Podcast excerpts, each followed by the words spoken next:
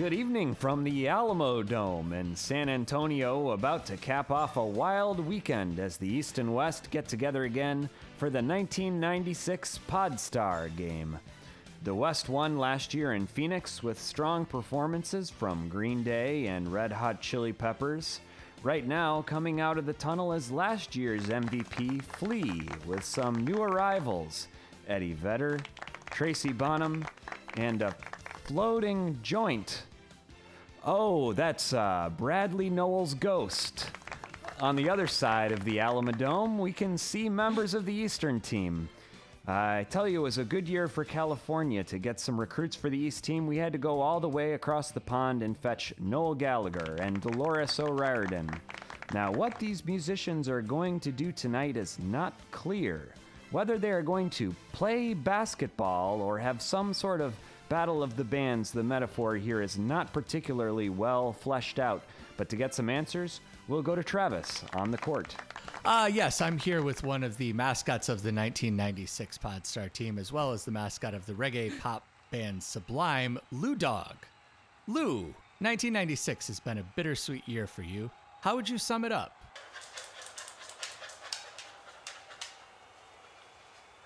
Okay, I understand that you've gone deaf from so many years of being on stage with the band. What's that like? All right. Uh, do you have any thoughts about the future of Sublime? I am Lou and I offer you this prophecy. Soon Sublime will join forces with the entity known as Rome and reign over all other legacy bands performing on the mid-range festival circuit for eons. Okay, thank you very much, Lou Dog. Uh, Quillen, I understand that you're with one of the players? Hello, yes. Hey, it's Layne Staley, singer of Alice in Chains, over here. Hey, Layne. Hey. Layne, it came to our attention after the Alice in Chains episode that our friends are not the biggest fans of your band. Yeah, sorry about that. We just wrapped up our 1996 season. Are there any episodes of the 1997 season that you're looking forward to hearing? Really? Yeah. Really? yeah. Really? Yeah. Really?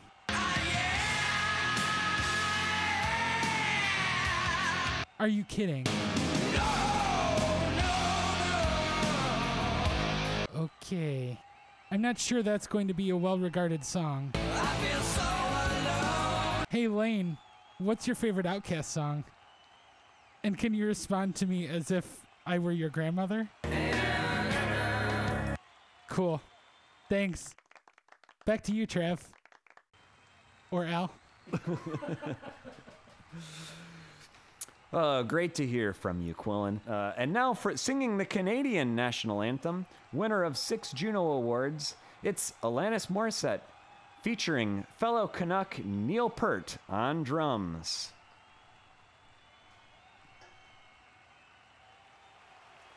Oh, Canada, our home and native land.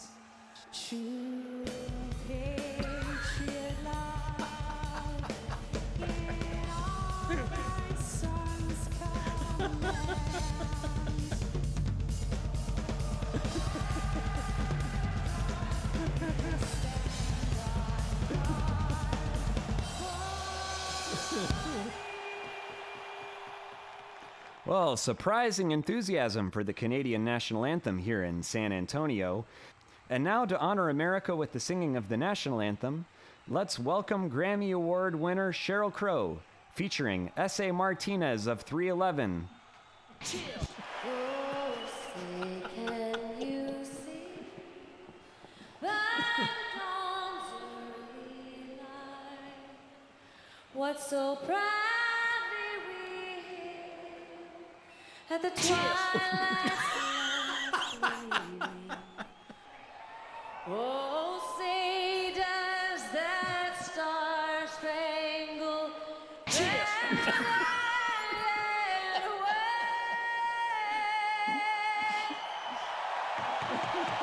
banner the land Cheers.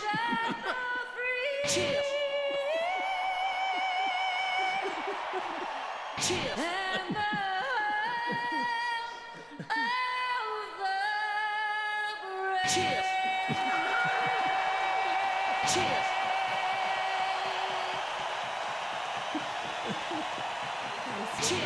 Percussive. Two beautiful renditions. Now we're set for the game in a moment.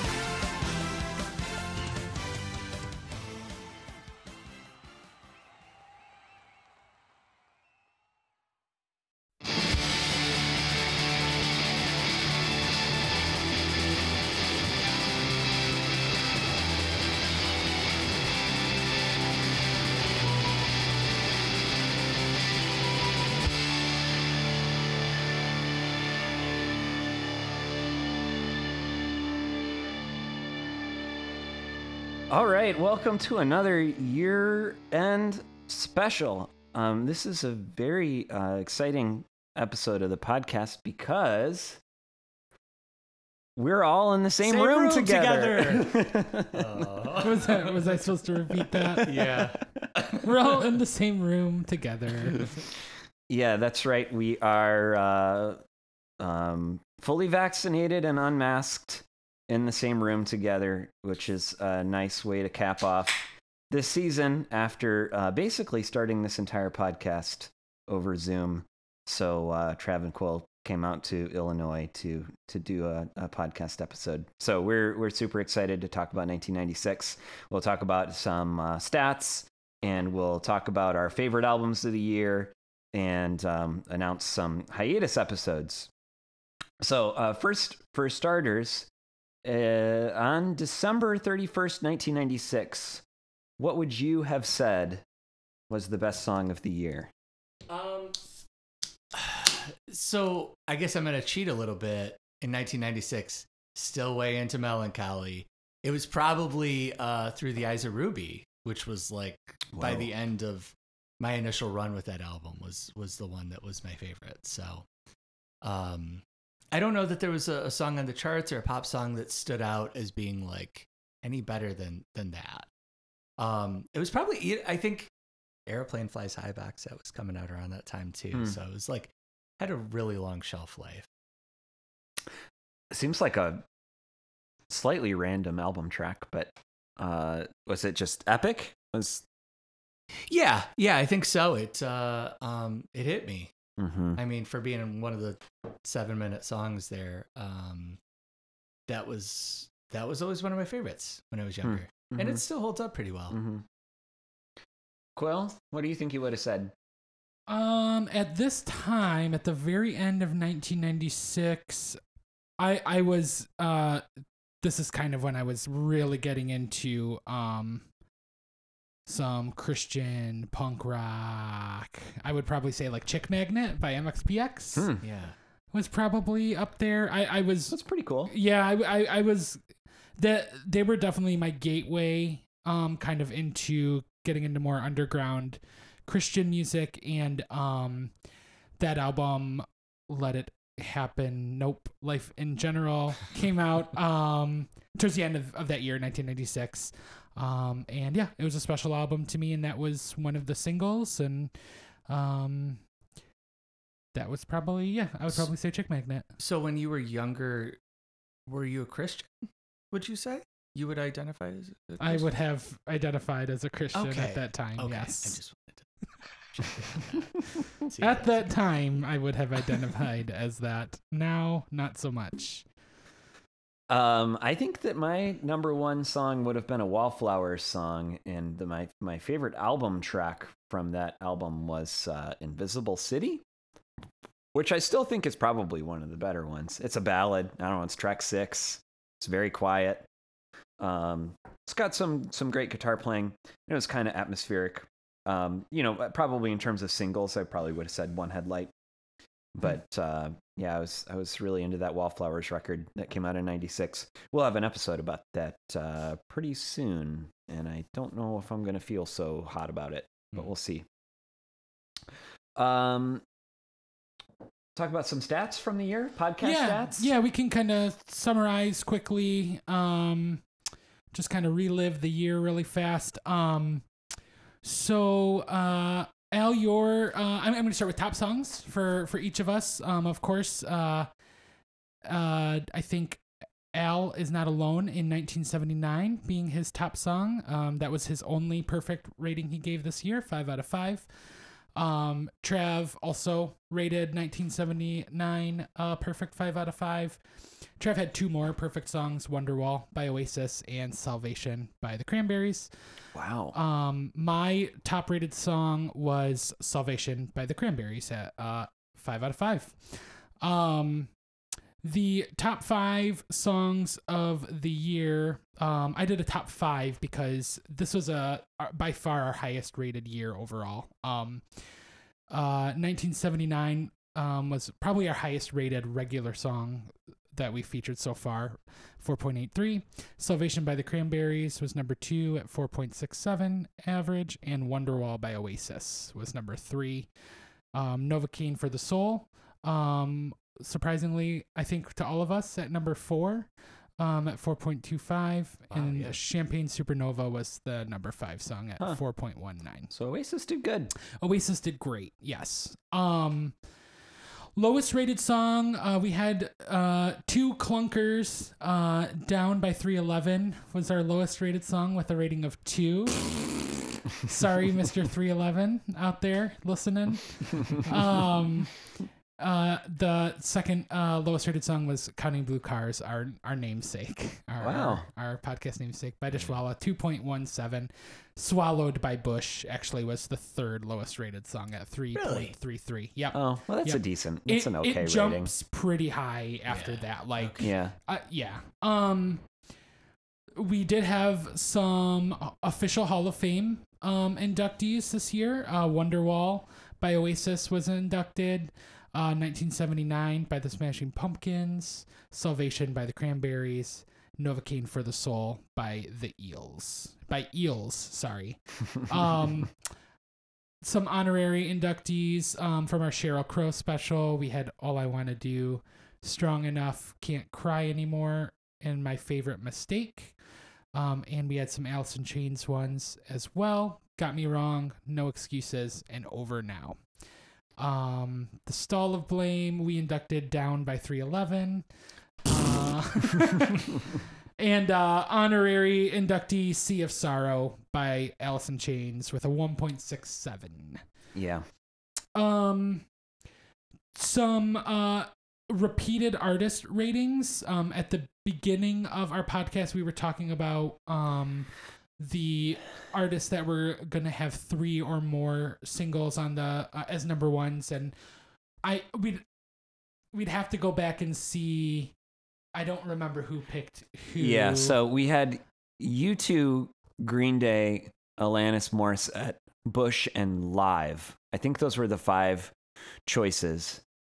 And I Think- believe I said that Green Day was going to have the top rating. yeah I think I said Bush. and i think i said live i don't think any of us said alanis Yeah, I don't remember. Yeah. I don't remember. Um. So so far, um, I'm gonna go with like uh those with two and up right now. yeah, sure. Oasis is the highest rated at 4.31, um, with Wonderwall and Champagne Supernova. Live is number two at 4.17, and Alanis is number three at 3.83. And we're about to cover a probably a live song that's going to get a perfect rating. You think? oh, we'll have to see. Um, Trev, just to to let you know, Bush is there at two point six six. Not well, you know, with we- one more song. we still got that one song. we got one more song that we'll be yeah, covering. Chemicals Between Us is going to turn I it all around. I think Alanis is done. Oasis is done. hmm Oh yeah, uh, of the We've ones got that two three, U2s coming up this year. That's right, and we have Yeah. one more live song, like you said, Al. Yep. I You're try gonna to rush, rush, rush the ladies' room, take the water from the toilet. I try to remember what I was thinking when I when I chose Bush, and it was basically like I think I thought Bush was live. Um, because yeah, I don't know. We've been down that road before, but yeah, I just I don't know. I, I it's been a, a a really productive sort of exercise in learning the specifics and the differences between these bands and, and Mhm. really kind of Mhm. differentiating Mhm. them. Um, just two more quick things. Um, we usually talk about at these are kind of average ratings per individual. Um, for Mhm. the year. Uh, who do you think had the highest and the lowest this year, guys? Huh. I think that Trav might have taken the highest rating spot, but then again, he's also got some low ones. I still think he gave so many high ratings that I think he's probably unseated me. Mhm. I'm gonna guess. I, had guess I'm. both the highest and the lowest ratings. Yeah. yeah. uh, I guess I'm gonna guess that the lowest average rating's still coming from you, Quill. Okay. but I don't know. Okay. Yeah, I, I'm pretty much on the same page Okay. there. Lowest rater this year is Al Oh With boy. Three point six eight. well, that's still a pretty high Yes, it rating. is. Yes. Yeah. Uh, number two is Trav with a three point seven three, What? and number one is Mr. Hater Yeah. Quillen, three point eight two, by far the highest rater. Wow. Yeah, I think that Wait a minute. That was less than like a tenth apart from me, by wasn't it? far compared to you know the three of us. Uh, yeah, I, I think that I gave a lot, a lot of fours, and that's what did it. I think I gave, yeah. I think I gave very few under 4 Mhm. this year. Um, so this is certainly the highest rating rated year. 1994, our overall average was 3.55. 95, it was 3.53. 96 was 3.78 by Yeah. a lot. Really I good year.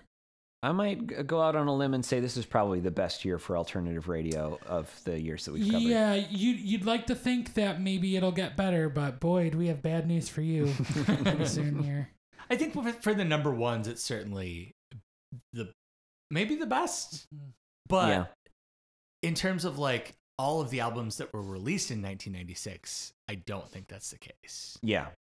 Yeah, my when we get to album lists, I I felt like I I mean, I didn't have to scrounge around, but I uh there were very few like must list records I found. Yeah. Yeah. We'll have to talk about it a little bit more um, later on. Yeah, that that's that's that's all I got. That's pretty much the summary Cool. of the year.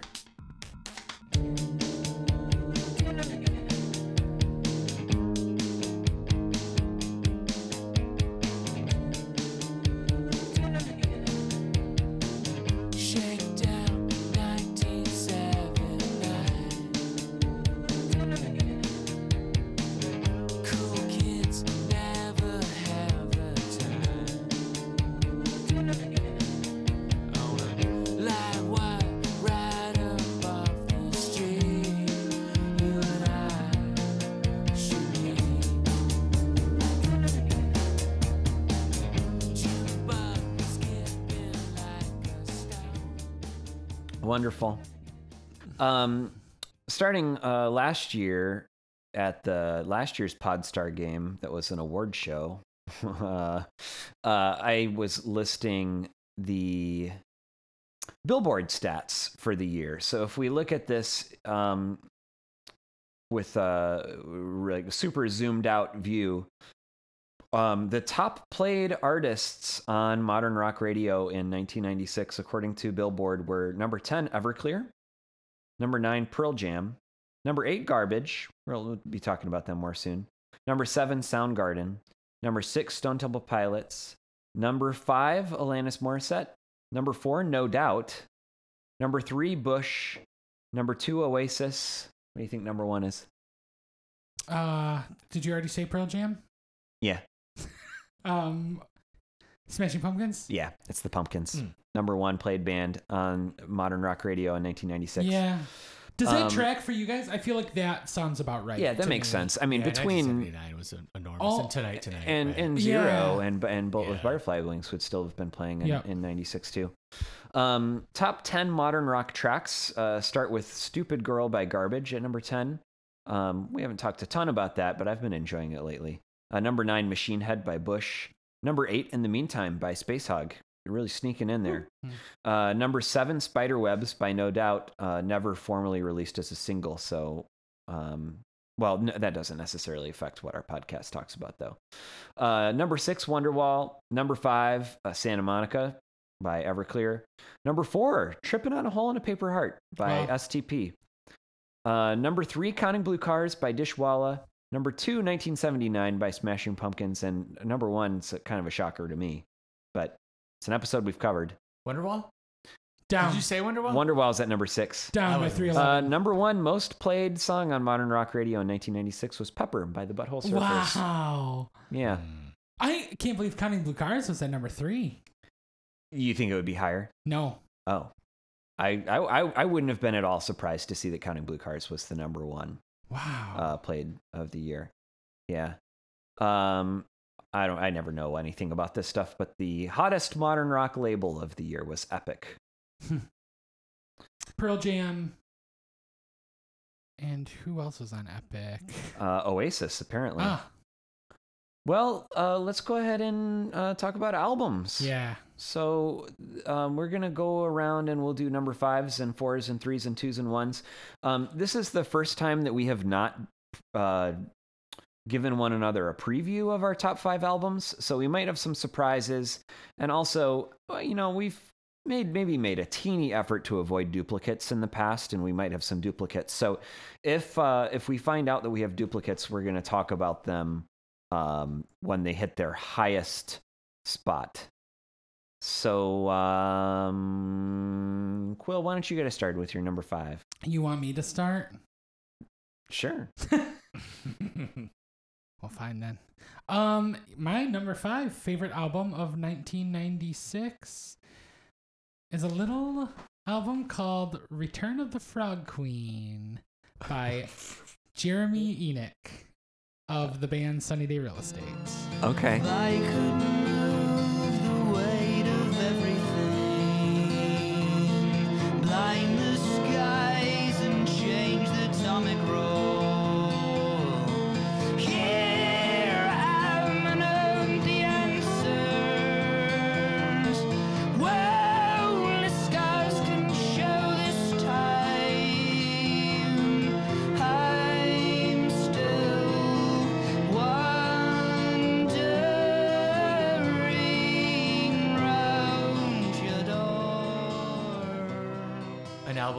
Would you say, that has maybe spiritual overtones?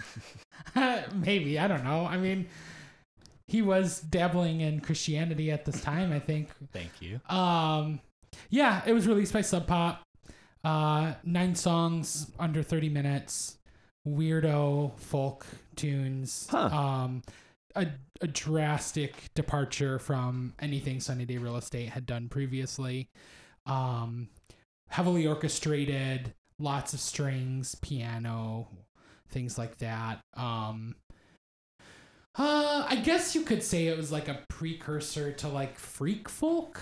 Um, yeah. in a way, Uh-huh. I think it's like weirder and more interesting than that kind of thing ever was. Um, but uh, yeah, it's just like a really beautiful, uh, weird folk album. Um, kind of gives me like fantasy, like movie vibes in some of the songs, and it's just uh, yeah, I don't know, beautiful. Lots of great songs. Um, opens and closes amazingly.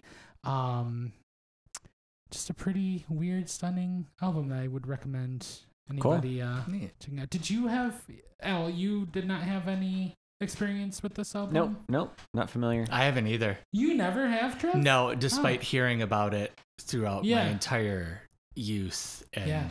young adulthood, um, I just sort of went, yeah, that sounds I don't think it's something that you would really. care for. Yeah. Sounds like something I might care for. Yeah, Yeah. Yep. Yep.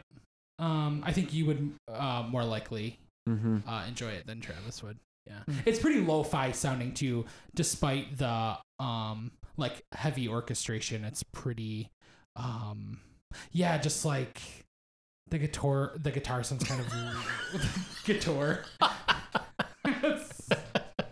The guitar sounds kind of like warped a little and like uh yeah, I don't know, it just kind of sounds w- worn and uh um not particularly professionally recorded. Like it, it Oh, sounds like okay. recorded in a in a living room, and yeah, it's very cool. I gotta say, we keep making eye contact in real life, and I it is know fucked up. it's weird. it's really weird. it is so weird and great. But holy cow, we're in the same room. Yeah, I know. It's pretty weird. Jeez. Uh, I got a number five. You want to You hear got a number it? five. Yeah, I want to hear about it. So, uh, my number five album from 1996 is the self-titled album from the band Fountains of Wayne, Okay. who were a super power pop band. Are were were. Mm. Um. Anyways, they softened over time, but this first album has like a real edge to it. That's really like, um, there's a, a little bit more of a bite to it. If he ever has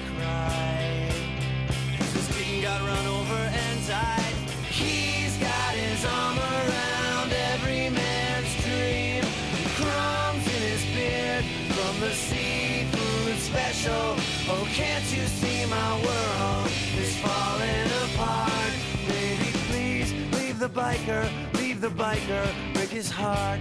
Baby, please leave the biker, leave the biker, break his heart.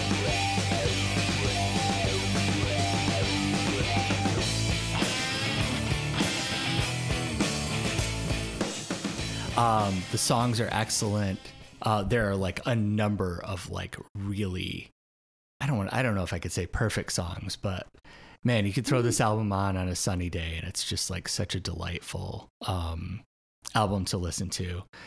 Um, I, yeah, uh, yeah. I don't know. It's always been great. It was great when I was a kid.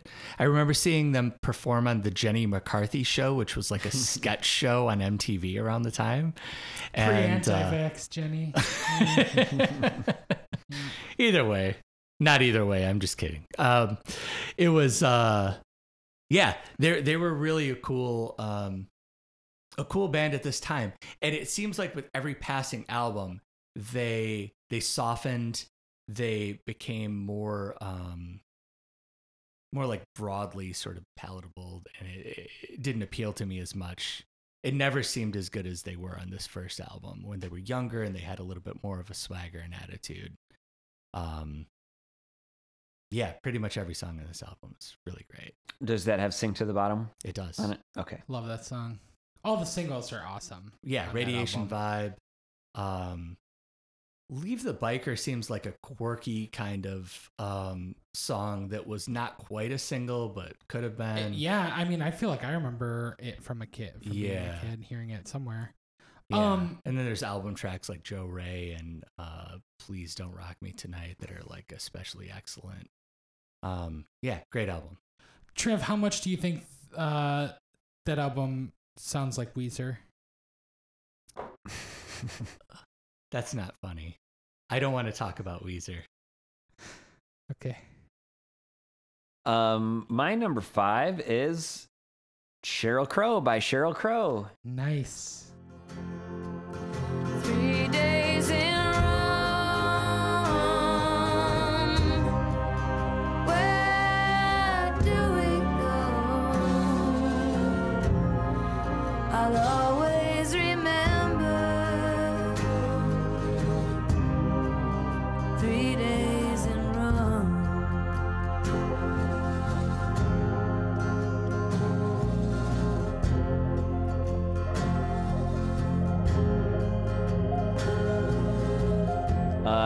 Came out of our special uh, feeling pretty pretty close to Sheryl Crow, and that was the record that I first got into. Um, you know, it's really eclectic, but I think that what stood out to me this time was, um, uh, a lot of it was about sort of the lyrics and the deadpan delivery and just the the very frank matter of factness of the of the lyrics.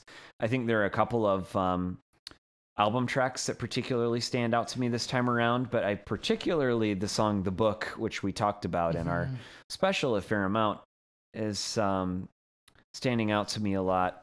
And some of the other kind of uh, straightforward songs like "Oh Marie" and "Sweet Rosalind" uh, just have such a good vocal sound that I've been into those.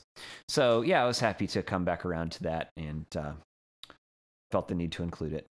So Quill, what's your number four? Great, great choice, Al. Um, my number four is an album called Static Prevails by Jimmy Eat World. You've been obsessed lately. I have been on a Jimmy Eat World uh, kick. Yes. Um, I kind of thought from the beginning that this would probably be on my top five, uh, even before my current um, obsession. But uh, yeah, uh, their second album, first on a major label, really first album that was regarded by anybody. Um, completely different than what they end up sounding like um, as they blew up in the early aughts. Um, and they're um, what I think us emo fans would call their masterpiece, Clarity. Much different than that. Um, a lot heavier, a lot more of a punk edge.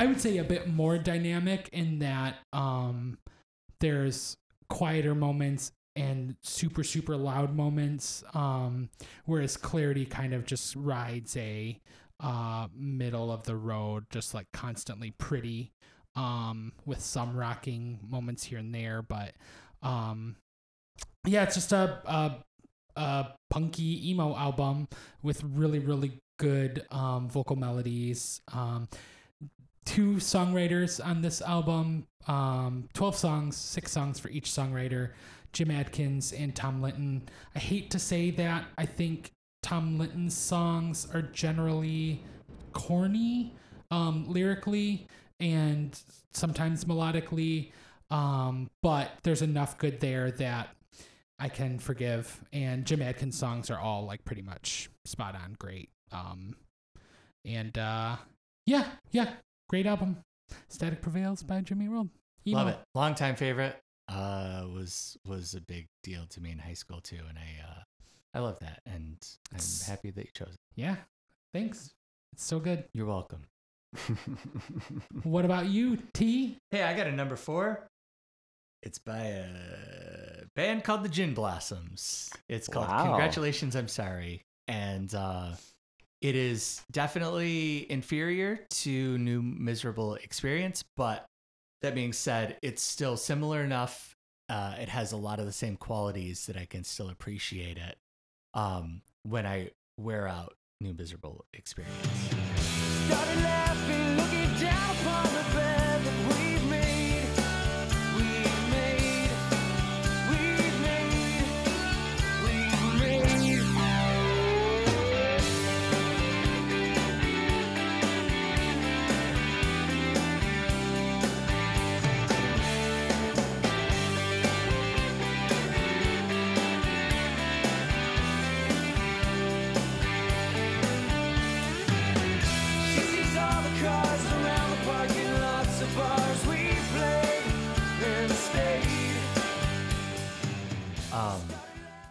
Tend to think of New Miserable Experience as like a perfect album. And so that's my go to album when I listen to them. But that was from 93, and we didn't really cover that or have a chance to cover it. I guess there's some kind of residual like uh, thing that maybe has led to me including congratulations. I'm sorry to just sort of take a moment to recognize how cool they are and how much I love them as a band. Do you want to have a moment of silence? A moment. yes. Can we have a moment of silence?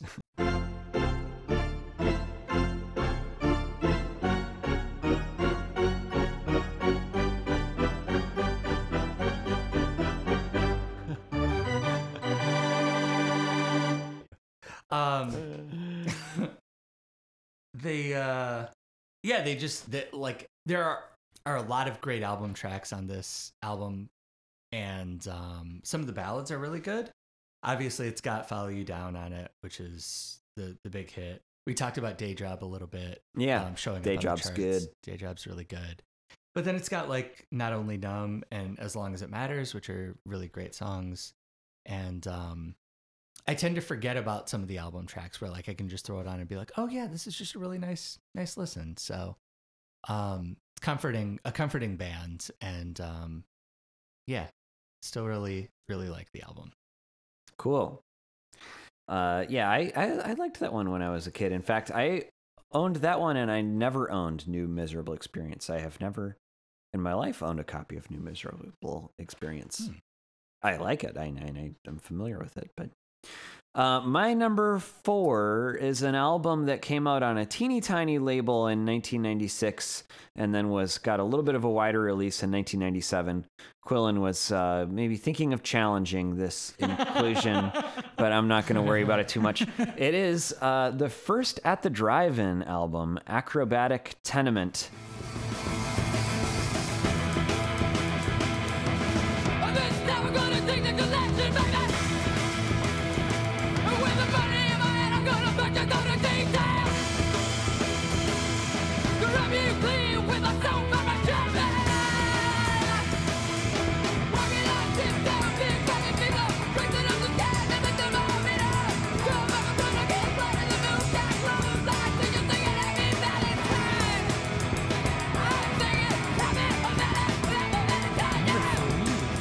Number four. This is my number four. Right, I'm jumping ahead. Um, but I do have a lot of enthusiasm for this record, despite being it being kind of a mess, and it sounds like in um, both the best way and in sometimes in not so great ways. They sound like an incredibly young band, Mm-hmm. and their energy is a very young, idealistic energy, and um, I like pretty much everything that At the Drive-In has done, but this is unrecognizable from you know relationship of command at the drive-in one armed scissor at the drive-in this sounds um a lot more like emo and um Mhm.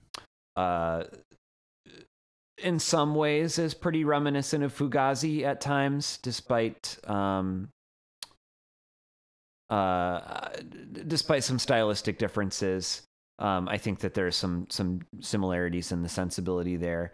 Uh, the second track, Schaffino, I'm sure I'm saying that wrong, is really incredible. Um, kind of like everything that I wanted my music to sound like when I was in high school. Again, this was a big high school record for me, and um, it sounds very amateurish, but it's extremely passionate in its delivery, and um, the first basically the whole first half is is great there are some weak spots in the second half um and then it ends on this very dissonant pile driver of a song but uh very cool So I was, yeah, I was stunned to hear that this was even on your radar. I didn't, for as much as we talk about music, this has never really come up. yeah huh We never talk about it at the drive-in, especially the earlier stuff. Mhm. And uh, yeah, I mean, this album was was a huge deal for for me too when I was younger. It was probably a little more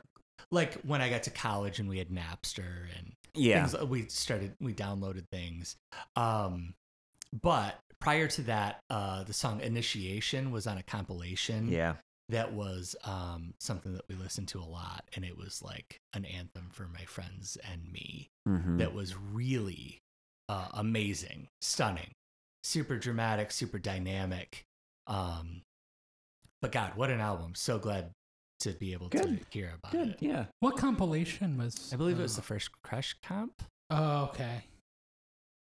does that ring a bell Yeah, I I still don't entirely. I I know vaguely what you're referring to. Yeah. Yeah.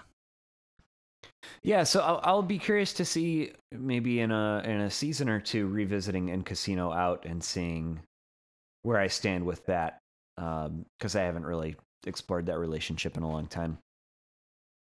Fun. Yeah. Fun All right, choice. Quill, what do what do you think for number three? Yeah, number three, I chose an album that uh, I got into in 2021 and uh, continues to improve with each listen. It is becoming a, a all time favorite album of mine, and it is No Code by Pearl Jam. Yeah. Um, am I We're- alone in we're- this? Or no, you're not Okay, I alone in a this. So we'll we'll wait and we'll yeah, talk we- about we it can when talk we hit it at a higher number. no number. Code later on, perhaps. Okay. Yeah, I sort so like there were a handful of albums, No Code, um, Tiny Music, and Alice in Chains Unplugged that I kind of that were easier for me to leave off of my list because we've already talked about them. Uh huh. And it gives sort of an opportunity to talk about other things. Yeah. But those three albums specifically for me were like definitely considered for Mhm. inclusion in this. Uh, my third favorite album is a self-titled album by the band Nerf Herder. Hmm.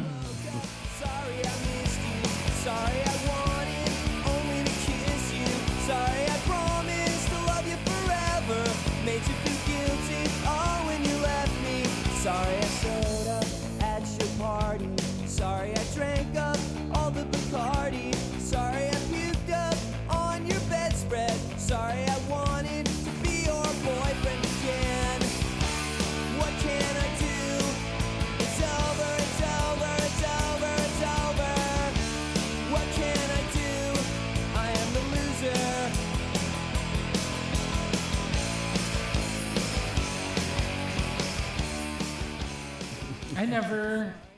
Never al- listened always to it? was aware of them. Always loved the band. I'm sure you would love the band Yeah, name, yeah, Alex. yeah. Empire Strikes Back. Not sure why, but uh, don't get the reference. Um, but Sweet Jesus, what an album. Uh, Yeah. Just fantastic, start to finish. 10 songs, perfect pop punk uh, sort of album. I think it's a, a, a three piece band. And oh man, really quirky, smart songwriting and lyrics and great uh, melodies um, all the way through. Um, I think uh, borderline novelty songs like Van Halen, where they talk about um, loving the first album with David Lee Roth, and then they kicked David Lee Roth out and uh, brought in Sammy Hagar, and you know it was like this "How dare you" kind of bridge where they're like talking about the band. Um, and then there's a song called "Nose Ring Girl," which is kind of about a you know a quirky girl um, who's like a vegetarian. And, yeah, it's She's like a vegetarian. yeah. Um, Uh, yeah, just just fantastic. It, it it's seemingly like somehow better now than it was in 1996. Um, just a really uh really great album. cool. cool. Yeah. Yeah. I've never. Uh, I should check it out. Uh, for nine, my my uh, for my number three, I picked the album Emperor Tomato Ketchup by Stereolab. Ah. Um, yeah. This is a French band that has elements of krautrock and psychedelia, and uh, they mix those two things very interestingly. So there's sort of a very mathematical feel, but there's also sort of a, um, at times like a, almost like a Burt Bacharach kind of feel, and um, a wide variety of things that are going on in those songs. Um, so the, the the the songs you know they're they're very mathematical and uh, the delivery is very mechanical in a way but it's really surprising to hear how much like melody and harmony they can fit into uh, those songs. So one song that i particularly like is les hyper sound which is uh, a song that's sort of about tribalism and how we kind of join these teams and then Um, can't see past those divisions, and uh, it's very repetitive, but it's also super poppy. So I was really pleased to listen to that some more lately.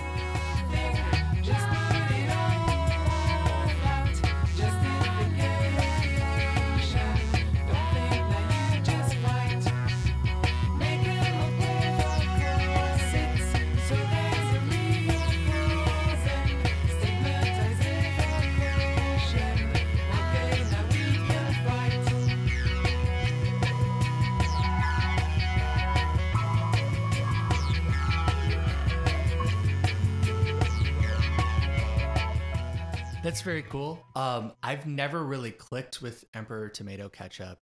Um, I tend to prefer um, the albums that came after this, but um, You like Empress mustard. Uh, Empress. I don't, I don't uh, em- Empress Empress cucumber pickle- mustard. Mustard, there it is. Yeah, that's the one. No, but um, I think so. I think they had originally come from the band McCarthy, um, which were like a Marxist band. Makes so sense. I think it's kind of interesting to hear like their politics and how it blends in.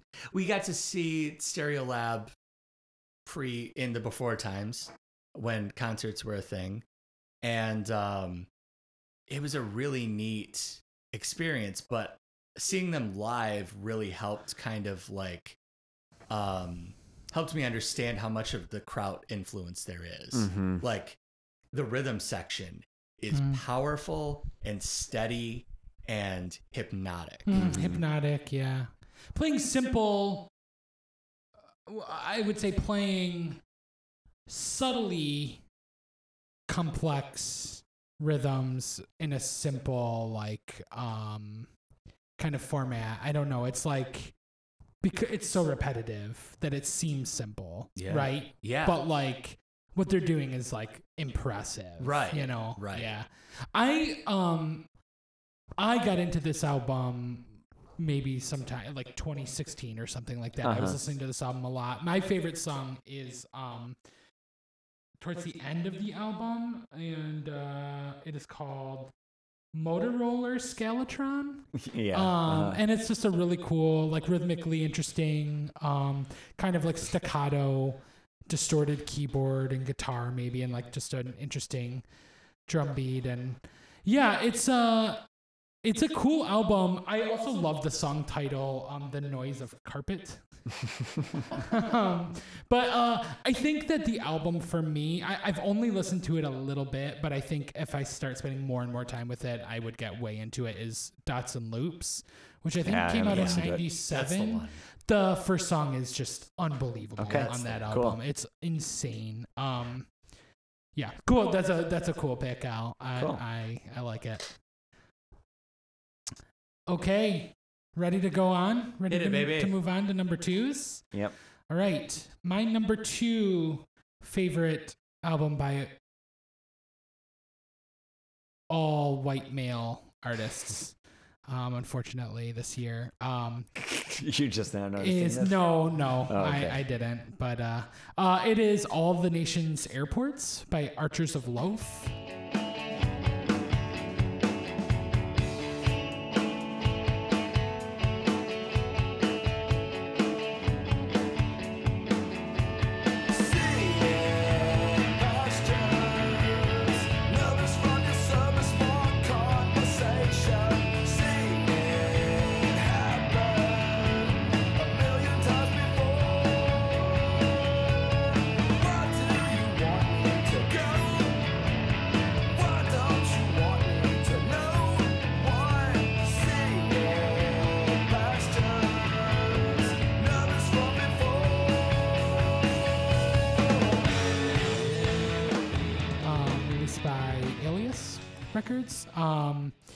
I got into this album maybe 2011 or so. Um, don't remember who, how. I don't remember who was my gateway to that album. Was it you, Trev? Are you looking at me like it was no you? Or no I didn't think it was. I mean, you. I you know, I think we kind of fumbled onto it around the same time. It- like it just seemed to. Come you know, it was our friend Could it be Matt? Sean Clancy, okay. Yeah. Um, who was a big Archers of Loaf fan, Mm-hmm. um, and uh, yeah, I, I think I started with this album, and um, yeah, it's just a really great, um, gnarly indie rock album. Um, strained and passionate vocals from uh, Eric Bachmann.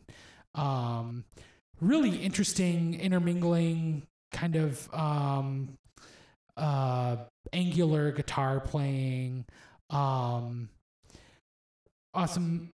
Uh, just awesome. It's just an awesome rock album. Um i think that this is my favorite. They they released four albums um in the 90s and this is my favorite. This was their third and my favorite album. Um uh pretty dynamic. It's definitely got some emo. I don't understand why this wasn't considered emo like to me. I don't know Yeah, why. that's fair. No, like- that's. That, I think that's about right. I don't know, maybe the lyrics aren't emo or whatever, but like the music definitely like has there is a, a three song run uh the song Worst Defense through the song Rental Sting, three songs in a row that are just like it sounds like one epic emo jam and it's awesome. All three songs have amazing sections that are just beautiful.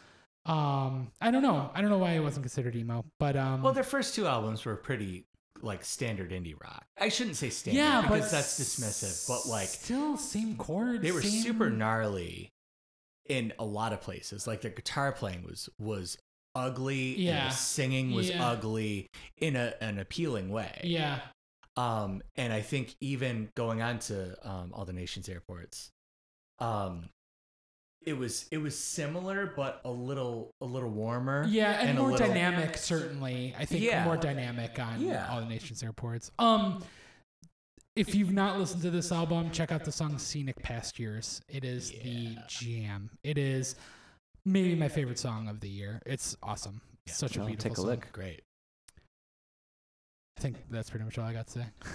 great. What's your number two? Number two, um, Belle and Sebastian. Okay. boys are taken. The best looking girls are staying inside. So Judy, where does that lead you? Walking the street from morning to night with the star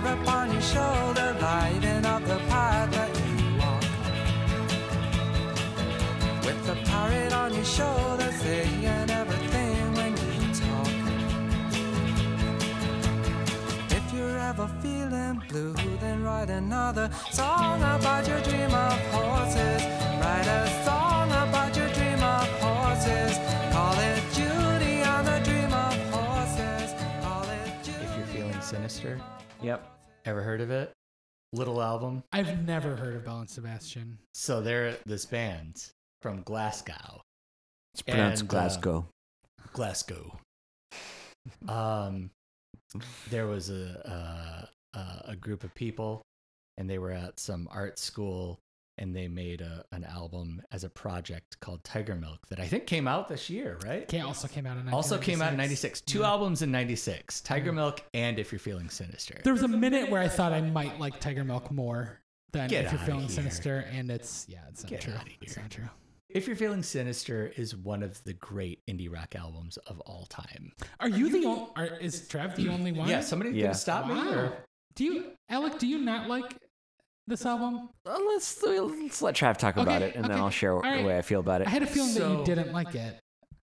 it just is um if you've never if you've never heard it before it's uh it's a little bit folky but in a different way than than i guess the standard like sort of folk appeal there are trumpets there are um, quiet drums quiet singing Is the whole Um, album played with brushes? oh I'm boy it pretty sure seems like sure it. that is the case, which is pretty insane. Yeah. if you get to like seeing other people the second track there's like this vince guaraldi type piano playing Yeah. that seems Fox very- in the Snow. fox in this come Totally- on. oh my god totally some devastatingly Guaraldi rock. beautiful song um there are you know glockenspiels it's it's maybe kind of the beginning of chamber music it was before like uh neutral milk hotel and arcade Mm-hmm. fire and bands like that but it was more tasteful than both of those bands, and um, sometimes like just heartbreakingly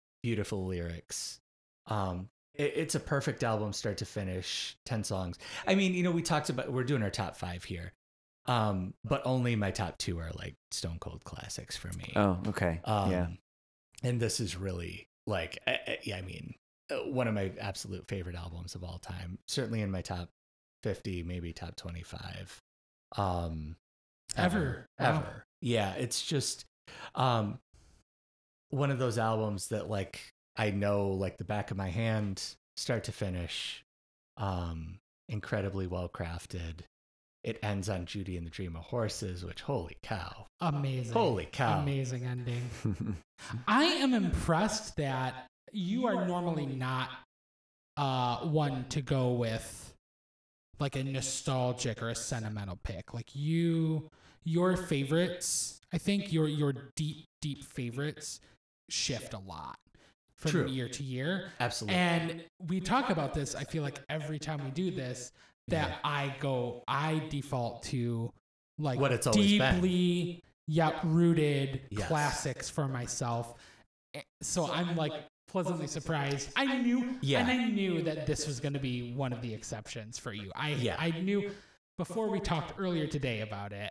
I knew and hinted, like Yeah. try and Yeah. get well, talk around it, but I knew what we were referring to, and I knew that that was the album that was going to be. Yeah, Yeah. I, I'm not surprised at all, but I'm pleasantly happy that Yeah. uh, you went with it. 'Cause it's- incredible incredible open with stars and track and fields um some of the highlights throughout the album me and the major fantastic Me and the Major was my most like recent jam. yeah So good. dylan in the movies Yep. fantastic um the title track, Title track. beautiful um yeah and then it closes it's just it's just a, a perfect album and it, it's hard to not call it my number one actually Yeah.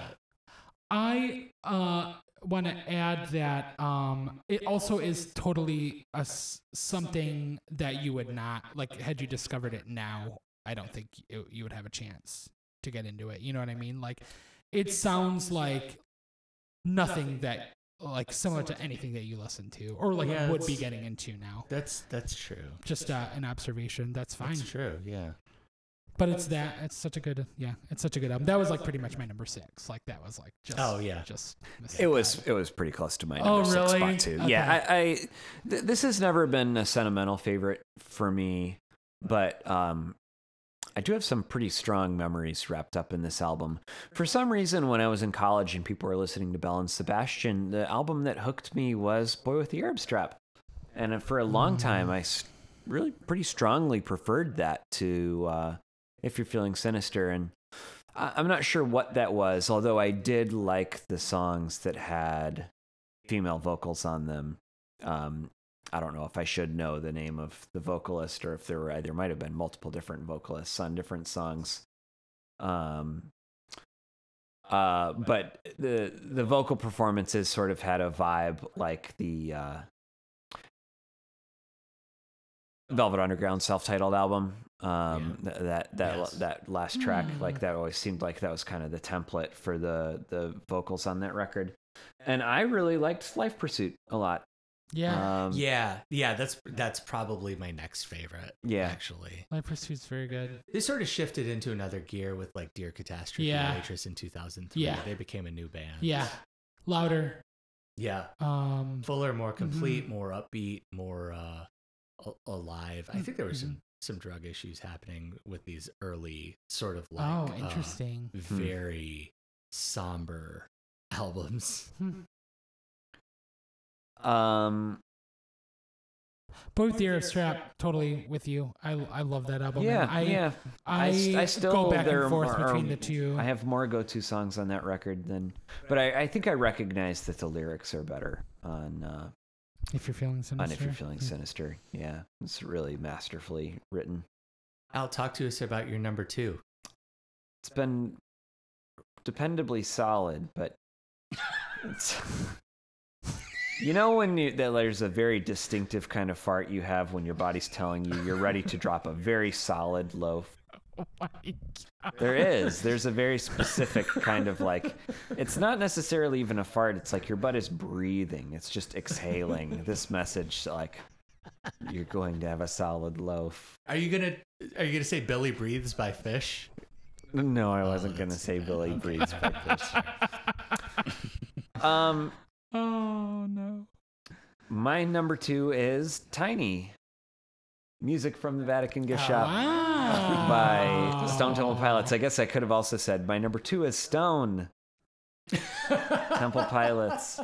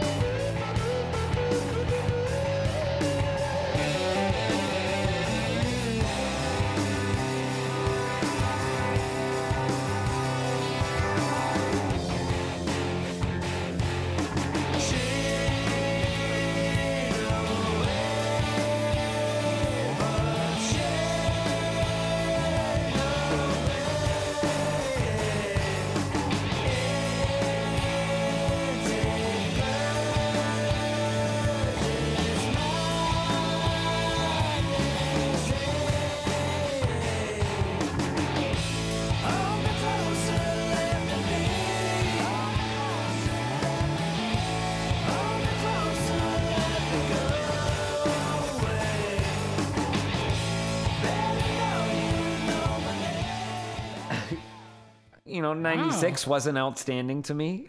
um, Yeah. uh, I there's a lot of stuff that I liked, and there is an album that I pro- I left off that probably if I didn't imagine that Trav was going to include it, I I probably would have included it. But um, I I think this podcast has amplified my love for a couple records, and this is one of them. Um, it's just got you know these four or five singles that are kind of the perfect bubble grunge kind of things. And then um in addition to that I, I i used to think that the second half of this album was substantially weaker. And lately with one notable exception uh i've i've really gotten to like the second half. There are some really cool interesting things that happen in it. And um, sometimes they go pretty far from the template but there are also um, two songs on the second half ride the cliche and seven caged tigers that are pretty much in the same great style of like uh, big bang baby and tripping on a hole in paper heart and i think they deserve more attention. And uh, yeah this album is good enough to overcome art school girlfriend Mm, art school girl. Hmm and uh, it's just so beautifully crafted and so great sounding What do you think of the song Adhesive? I like the song Adhesive yeah, quite a bit. that was my recent discovery on, on my most recent yeah. playthrough. Adhesive rules. That song Yeah. slaps. Great album. I'd listen to it five or four times. Is he saying five or four or five or more? Five or four. Are you sure? Yeah. I think we had this exact We- I same think we did conversation too. STP special. Yeah, you're probably right. Cool. Um, number ones? Cool. I'm ready for number one. Uh, yeah, I, yeah, I. 96 for me is no, like, I don't think any, like, stone cold classics, like you said, Trev, like you said, two. Yep. You know, for me, I, yeah, I don't, I don't think I would have any that I would say are like in contention for like top 20 or 50 favorite albums of all time. Like Mhm. I don't um Yeah. as much as I was pleasantly surprised that there is a lot of good albums for me from this year. Um I will say and I clearly I know that we'll be talking about it in due time, but uh No Code would be the one that is is heading that way. But um all that being said, my favorite album of 1996 is an album called Better Can't Make Your Life Better by Lilys. Um, they were a interesting band from the Philadelphia and Washington D.C. area. Um, I think- Travis making faces. yeah, Trev uh, likes a song by this band a lot, For though. sure. Yeah. Um, but yeah, uh, East Coast band. Um, started off as like a 90s indie rock band, um, changed into like shoegaze, um, and then took a crazy turn into kink style British invasion pop. And uh, this is the first album of that. And uh, it is an insane album to me. It's very technical, very professionally performed, amazing uh, instrumentation, um, just beautiful 60s garagey psych songs. Um, a standout track is a song called "A Nanny in Manhattan."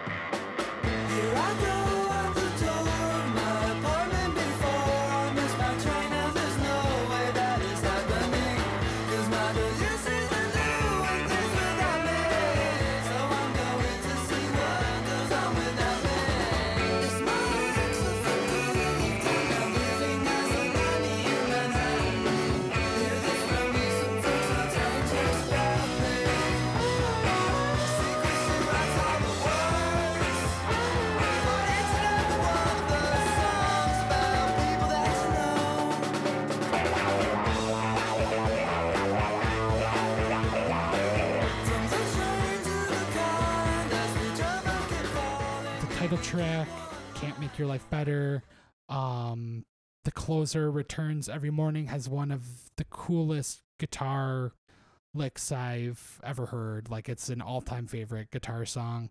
Um it's just a really really beautiful beautifully played awesome awesome album. And uh fuck you travis Fair enough. for whatever you're gonna say no, I, thank you, thank you. Um, you if- did not like this album when i tried to push it on you years yeah, ago Well, I guess I'm not cool enough to like Yeah. some of your more obscure choices for favorite albums. I feel a little alienated. if you were to choose a song to recommend from this album, what would it be? a nanny in manhattan Yeah. I think you put it in a mix for me. Probably. Returns every morning though would be my number two pick. I think I think Trav may have put it on a mix for me. No way. I think I well, or maybe I- maybe it just I'm came directly from Quillen. Pretty sure I put it on a mix for you. Okay. I probably gave you the mil- the mix that Quillen gave to me. I'm pretty sure I put it on a mix for both of you. Okay. you want this shit? I don't ask me why I'm gonna put this in this exact way, but I would give my life to have written Nanny in Manhattan. That song slaps. It's Come on. amazing. You guys are you guys are off your rockers. What the hell? A nanny in Manhattan? Okay. All right. That's a great song. What do you It say? is a hook every 10 seconds Yeah. for what, two? Maybe Two- two and a half minutes? Two and a half minutes tops. Yeah. Um, Yeah. It is basically uh, an album that I love. I even though there's a strong Kinks influence, I would describe it as all of the appeal of "Oh Inverted World" by the Shins balled up into a two-minute garage rock song. Wow. Fair. I've probably heard that song five or four times in my life, and I can't tell you anything about it. Does he say five or four times, or five or more times? I, e- either way, I I don't remember anything about the song. I couldn't tell you a single part of it. Okay, so I was really getting it wrong that you would have put this on a mix for Yeah, me. Okay, no. yeah, Yeah. okay. A- and I know, like, I know that it's like a notable song. And it Oh, might just be from from being friends with you. You know, Yeah. like, this is the song. Yeah. Um, uh, but I feel like I've read a little bit about it. You know, I don't know. so- I mean, I th- this band is a conundrum to me, really. Yeah. And I, they were genre hopping constantly. Yeah. And, um, yeah, I don't know. I think I, I was aware of this album, um, probably ten or so years ago, and I think from uh, what is the blog, uh, the '90s music blog that you could down illegally download albums from. I've never illegally downloaded an album before. I'm I love sure the what you're referring '90s or to. something like that, or I, I honestly, I, I'm, I'm sure I know what you're talking about, and I just cannot remember. Yeah. like that's a deep cut. Yeah, to like a go back to those blogs. Yeah, yeah, yeah. Um, and I, I found out about them from this blog, and uh, I I bought it on CD, and uh, yeah, I, I just was so floored by this album, and I was like, it was one of those albums at the time that I like had to share with anybody that I thought might like it, which was definitely you and Alec yeah, and yeah I, I i was always surprised that you you you kind of always dismissed it and for sure. I, and I'm that's being, fine I'm being shitty but- now, just to to No, I know. for for for jokes, but I I like respect them as a band because I could see that they're doing like some artistic things Mhm. with their with their clearly are talented Yeah, Yeah, yeah. and they're doing they're they're like doing their own thing, and I just kind of see it from a distance, and I go, that seems like a cool band. It's I haven't connected to it, um, and I'm I haven't closed the door on it for sure. Um, it'll just take something else hitting me. What's the song? Hermit Crab hermit that I crab love so from much. the album previous Eccsame the Photon Band. That I'm sounds great, Not yeah. exactly sure how to pronounce that yeah, first no, word of that. that's and about right. And It's a that is great song. a completely different yeah, kind totally of different noisy song. shoegazy type song. Yeah, yeah. Yeah, Yeah, I uh yeah, I don't know. I think for me uh, it it was coming from like getting obsessed with field music um in 2007. Mhm. That was kind of like the jumping off point for me to like get into something like this, which is like less XTC more kinks. oh, and okay. uh yeah, yeah, I mean, it was just like for a time, I was very fascinated by 60s style music that is just more complex and and Yeah. artier, you know, than even the Kinks were an arty band. But Yeah. like, yeah, I don't know. I just uh this album killed me, and and revisiting all these albums, I just like I loved every single song on this record. Like it was just like pretty much perfect for me. Like everything was great. Not a downer moment. Like just 35 minutes. Awesome. Killer album. Cool. yeah, My number one. I love it. Great job. What you got, Travis? I mean, it's REM, right? My favorite album from 1996 is New Adventures in Hi-Fi from REM. I think I said this on like our second episode or something.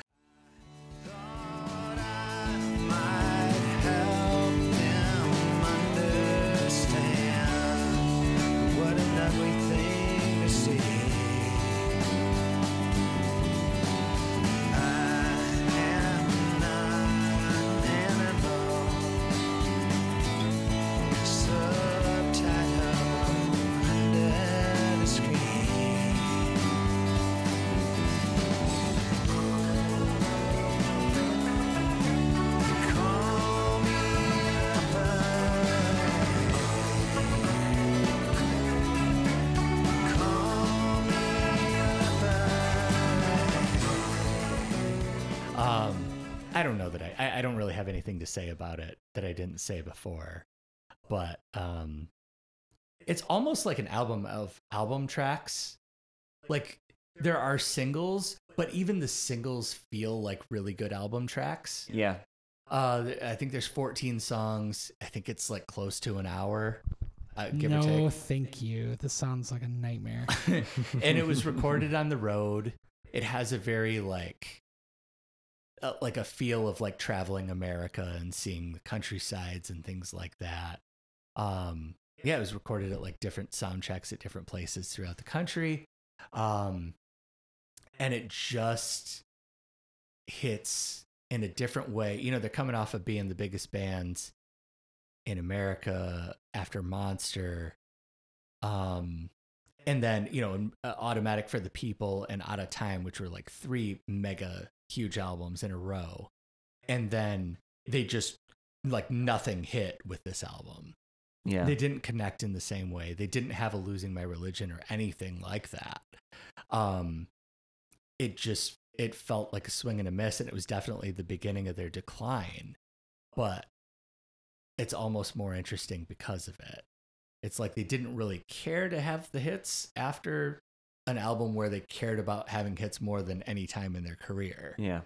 Um, Do you think Electrolite was the biggest hit off that album? That would be my guess. it's uh, uh, yeah, probably, but I don't know that it would be even the most popular Yeah. song on the album, despite being. I mean, if we're looking at charts and stuff like that, probably. If not, uh, maybe "E-Bow the Letter" based on just being the first single. Mm-hmm. Um, but I don't think a, a, a ton of people really know that, or "Bittersweet Me," which is sort of in between. Um, but yeah, we've talked about albums that are comforting when we're feeling unsure of things, and this is one of the most comforting things in the world to me to throw this on. If I'm like, if I'm really, if I'm going to bed at night and I'm really unsure about the next day and feeling anxious, I'll fall asleep to this, Oh, wow. and it, it helps. Yeah, this is the first REM album I ever got into, and it's still uh, uh, a favorite of mine. Um, I probably would have found a way to include it if I didn't just know that you were gonna include it. Um, and I, I think probably my favorite songs on it are among the singles. I mean, E-Bow the Letter and Electrolite are two songs that I really love. Um, I, I I don't know how much I would love it if I heard it for the first time now, but the the ballad "Be Mine" Yeah. is a song that I really loved when I was a kid, and I, I that leaves uh, definitely a soft spot for it in my in my heart. So yeah, there's a lot of great stuff going on on that record. yeah. How about you? All right, well, my number one must be "No Code" by Pearl Jam.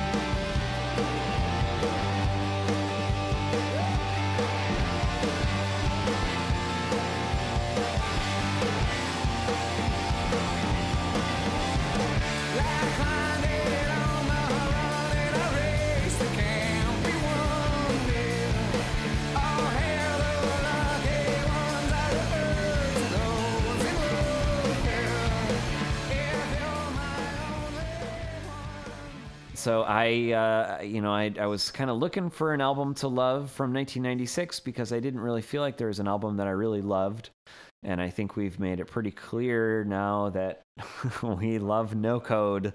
We all love No Code.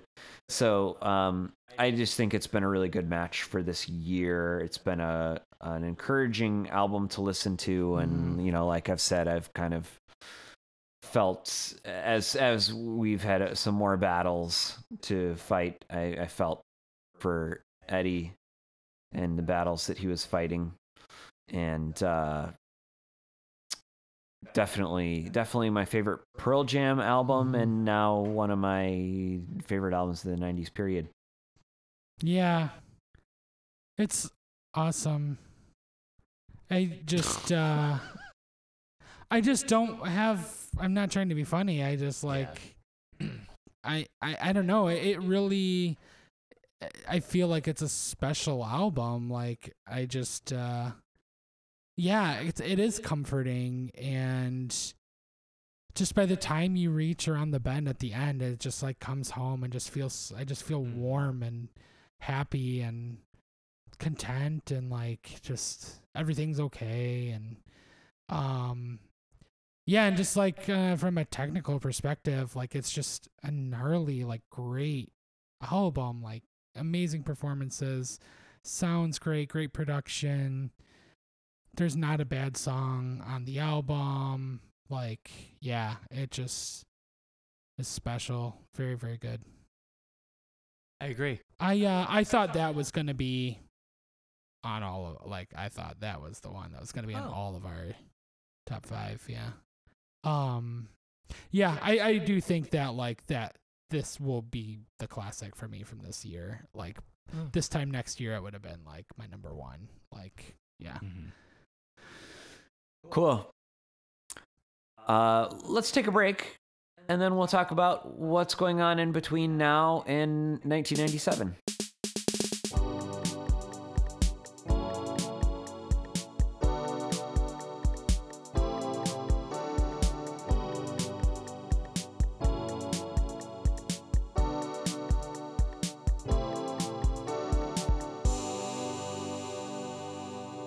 So we're gonna do a little a, a weird thing. We um are looking for some flexible new episode formats. Um, partially, maybe, possibly, slightly to st- stretch out the existence of our podcast, since we're heading into our uh, our second half, and it's a bit of a shorter second half. So we're gonna do a hiatus mini season and the rules are we're each going to choose a song. It has to have been on the Billboard Modern Rock chart sometime in between 1990 and 1999. Um, and we'll do an episode about it and we'll talk about the song. We'll we'll do basically a normal format episode. We'll talk about the song, the music video, the album, um, and maybe another couple things um, on these episodes. So we're announcing to one another for the first time here which song we have each chosen. We're each going to choose one for a three episode mini season. So who's going to go first? Or are we going to I- listen to? I did the albums first, so I, I'm not going first. Oh, I okay. guess that leaves it up to me. Sure. The song I choose is New Age Girl by Deadeye Dick. Wow. I don't think I know it. I don't know what that is. It's uh the She Don't Eat Meat But She Sure Like the Bone song. okay. You don't still don't know what I- I'm talking about? I don't know that Holy I do. shit. Oh my god, really? Trav just chose a silly song. No, it's like like you know this song. Uh, maybe. Yeah, I don't. Oh, come on. I'd have to hear it, I okay. guess. It, it was in Dumb and Dumber? like, does that help? No? No. Oh boy. well, I'll see myself out. oh, I think that's a, such a funny choice. You want me to go All right. next? I can go next. Go ahead. I was gonna pick "Stay" by Lisa Loeb. Oh, wow. Okay. I That's didn't know I could pick Stay. Well, it was on the Modern Rock chart. well, damn. I Okay. figured we'd love to talk about that song more than we already have. You're not wrong. That's about true. that. Yeah, we've we've mentioned it, but I'm not sure how in depth we've gone. Is that is that Yeah. is that you- okay? those- All right. You make your choice. All right. Uh, the song that I have chosen is "Cannonball" by the Breeders. Oh, So we'll get do some classic bubble grunge, and uh, and talk about a great album there. Oh yeah. yeah, very a very good album, certainly. Wow. Yep. okay, well, uh, we're gonna wrap things up. We made record time, Yeah, we did. which is good. It's good. It's good. We've we've we needed to cut these things down, and we'll add a decent number of clips in. Tell me all your thoughts on Pod as part of the Off Shelf family. Head to offshelf.net to sign up for their monthly zine. Uh, the best, most fun way for us to communicate with all of you is via our Facebook group. Tell me all your thoughts on Tell me all your thoughts on Pod. However, we still love receiving your emails at thoughtsonpod at gmail.com. Listen along with our playlist on Spotify, Apple Music, or watch along on YouTube. Uh, we'll be back soon with our first hiatus episode, which we'll say will be who gets to go. Determined later. Will be determined later. Yeah. yeah. we could both let let's both say it and then we'll edit it in later. New Age Girl by Deadeye Dick. New Age Girl by Dead Dick. Right? Bye. Bye.